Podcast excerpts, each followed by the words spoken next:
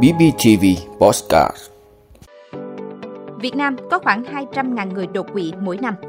Bỏ xếp loại trên bằng tốt nghiệp trung học cơ sở. Bộ Giao thông Vận tải chưa áp dụng phạt lỗi chạy quá tốc độ qua dữ liệu hộp đen. Cảnh sát biển Cà Mau siết chặt tuần tra sau hàng loạt các vụ tàu cá bị tấn công. Gia tăng số ca mắc bệnh cúm A, nhiều trường hợp phải thở máy. Sóng thần do động đất nhấn chìm hơn 190 hecta đất tại Nhật Bản. Đó là những thông tin sẽ có trong 5 phút tối nay ngày 17 tháng 1 của podcast BBTV. Mời quý vị cùng theo dõi. Việt Nam có khoảng 200.000 người đột quỵ mỗi năm. Thưa quý vị, thống kê tại Việt Nam có khoảng 200.000 người bị đột quỵ mỗi năm và có xu hướng tăng ở người trẻ, trong đó khoảng 50% gặp diễn biến xấu và tử vong. Đột quỵ là nguyên nhân thường gặp thứ hai gây tử vong tại Việt Nam. Thời gian vàng để xử trí đột quỵ là trong từ 3 đến 4 giờ đầu. Tuy nhiên, chỉ khoảng 20% bệnh nhân đến viện trong thời gian này. Theo các bác sĩ, người bệnh cần phải nhập viện càng sớm càng tốt để được đánh giá nhanh và điều trị kịp thời. Với bệnh nhân nhập viện trong giờ vàng có thể sử dụng phương pháp tiêu huyết khối trước từ 4 đến 5 giờ từ khi có dấu hiệu.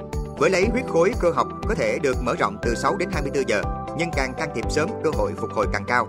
Các bác sĩ lưu ý thêm, những người bệnh đột quỵ đã được cấp cứu thành công không nên chủ quan mà phải tuân thủ điều trị nhằm phòng ngừa đột quỵ tái phát trong những năm tháng tiếp theo.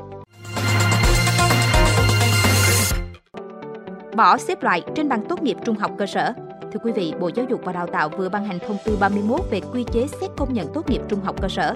Theo đó, từ năm học 2024-2025, các cơ sở giáo dục thực hiện chương trình giáo dục phổ thông cấp trung học cơ sở sẽ tổ chức xét công nhận tốt nghiệp nhiều nhất 2 lần một năm. Lần xét công nhận tốt nghiệp thứ nhất được thực hiện ngay sau khi kết thúc năm học. Lần xét công nhận tốt nghiệp thứ hai nếu có được thực hiện trước khai giảng năm học mới. Đặc biệt, bằng tốt nghiệp trung học cơ sở không còn ghi xếp loại giỏi, khá, trung bình như quy định cũ. Bộ Giao thông Vận tải chưa áp dụng phạt lỗi chạy quá tốc độ qua dữ liệu hộp đen.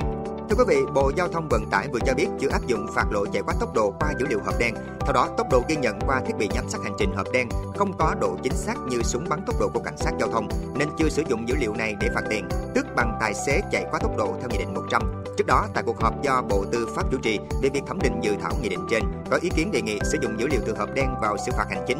Bộ Giao thông Vận tải cho biết hiện nay dữ liệu từ hộp đen xe kinh doanh vận tải đã được sử dụng để xử phạt vi phạm hành chính theo quy định tại nghị định 100, trừ dữ liệu về tốc độ.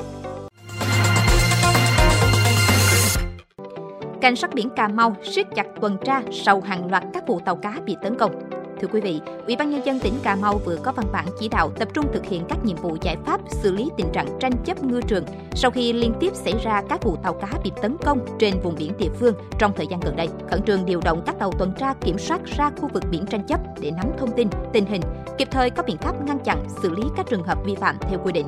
Theo thống kê của cơ quan chức năng tỉnh Cà Mau, chỉ tính từ ngày 8 tháng 11 năm 2023 đến ngày 2 tháng 1 năm 2024, đã có 13 vụ tàu cá của ngư dân bị tấn công bằng bom xăng, ná thun, vỏ chai khi hoạt động trên vùng biển này, qua đó làm ảnh hưởng đến tài sản, sức khỏe của ngư dân và gây mất an ninh trật tự tại địa phương.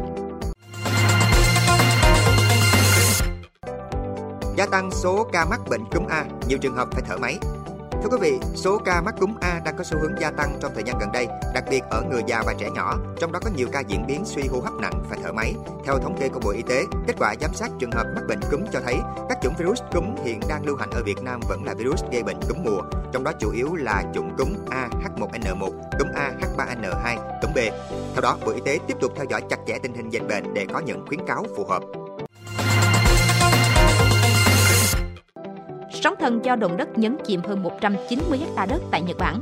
Thưa quý vị, chính phủ Nhật Bản vừa công bố thông tin đánh giá sơ bộ những thiệt hại liên quan đến cơn sóng thần do ảnh hưởng của trận động đất có độ lớn 7,6 xảy ra trên bán đảo Noto và khu vực lân cận ở miền Trung Nhật Bản trong ngày 1 tháng 1. Báo cáo cho biết cơn sóng thần này đã khiến khoảng 190 ha đất bị ngập.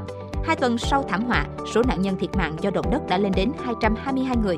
Sóng thần gây thiệt hại nặng nề nhất ở phía đông bắc bán đảo Noto, trong đó có Suzu và Noto trên bờ biển Nhật Bản. Phá hủy nhà cửa và các cảng, hiện vẫn chưa thể đánh giá đầy đủ thiệt hại do động đất sóng thần gây ra. Hình ảnh do vệ tinh chụp từ trên cao đã hé lộ thêm bằng chứng về sức mạnh đáng kinh ngạc của trận động đất này. Những hình ảnh gây sốc cho thấy đường bờ biển đã bị dịch chuyển hơn 250 mét về phía biển. Tại bán đảo Noto, rung chấn đã làm một bãi biển mới rộng bằng hai sân bóng đá trồi lên khỏi mặt nước và khiến các bến cảng khô cạn.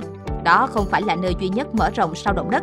Các bờ cát cũng đã được nâng lên cao đáng kể tại hơn 10 điểm dọc theo đường bờ biển của quốc gia Đông Á này. Quý vị đã luôn ủng hộ các chương trình của Đài Phát thanh truyền hình và báo Bình Phước. Nếu có nhu cầu đăng thông tin quảng cáo ra vặt, quý khách hàng vui lòng liên hệ phòng dịch vụ quảng cáo phát hành số điện thoại 02713 887065. BBTV, vì bạn, mỗi ngày.